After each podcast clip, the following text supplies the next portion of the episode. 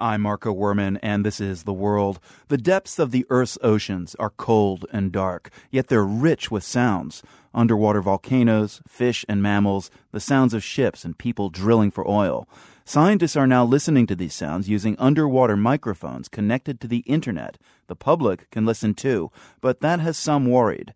The world's Ritu Chatterjee has a story. Benoit Pirenne walks down a winding rubble path in a fjord on Canada's Vancouver Island. There was a manhole right there somewhere, roughly. Pirenne points toward the water to a sign that reads Warning Cable. The cable is going underneath here, and it's going out 800 kilometers in a big loop in the ocean and coming back at the same place here. The cable connects to a network of scientific instruments deep in the Pacific Ocean. The network was set up by Pirenne and his colleagues at the University of Victoria two years ago. They call this project Neptune Canada. The network continuously monitors the ocean environment, recording all sorts of information, including sound. And this is where the first acquisition of the data is taking place. The stream of data arrives at a shore station a few minutes' walk from the coast. From here, it's relayed to the University of Victoria, and from there, it's sent to scientists in Canada and around the world on the internet. On the other side of the planet, in Spain, Michel Andre has been listening in. This is like big ears that are placed on the bottom of the ocean, and these ears constantly get the sounds. Andre is a bioacoustics expert at the Technical University of Catalonia in Barcelona. He's studying how human made noises in the ocean affect whales and dolphins.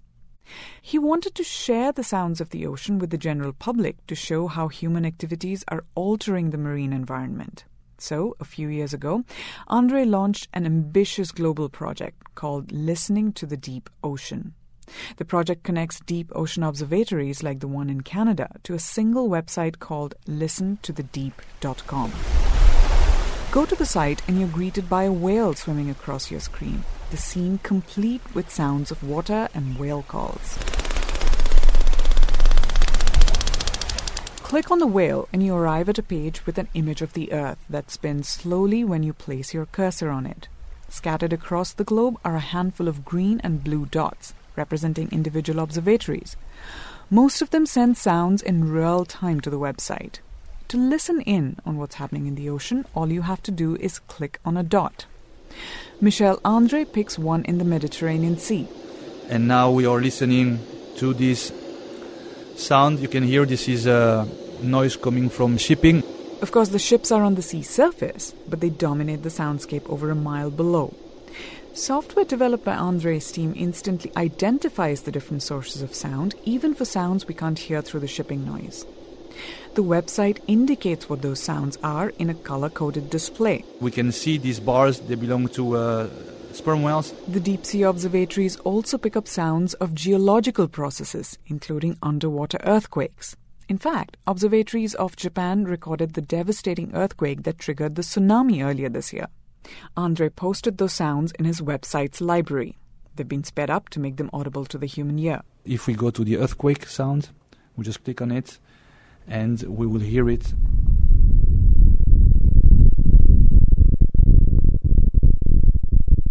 The ability to listen to the world's oceans isn't exactly new.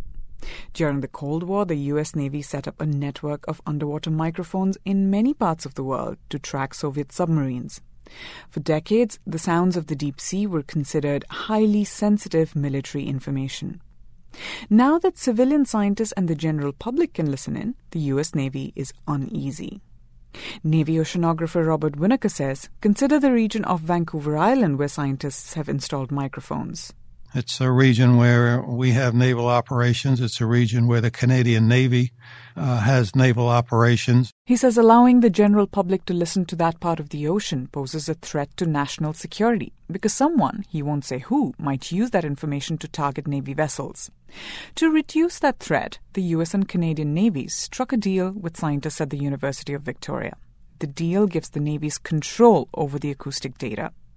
Winokur says when there are naval operations in the region, the navies redirect the stream of sound. Rather than it being sent to the internet in real time, we divert it to a naval facility uh, where the data are screened and then returned uh, as soon as possible to the uh, University of Victoria. In other words, the sound is scrubbed to remove noises from Navy vessels.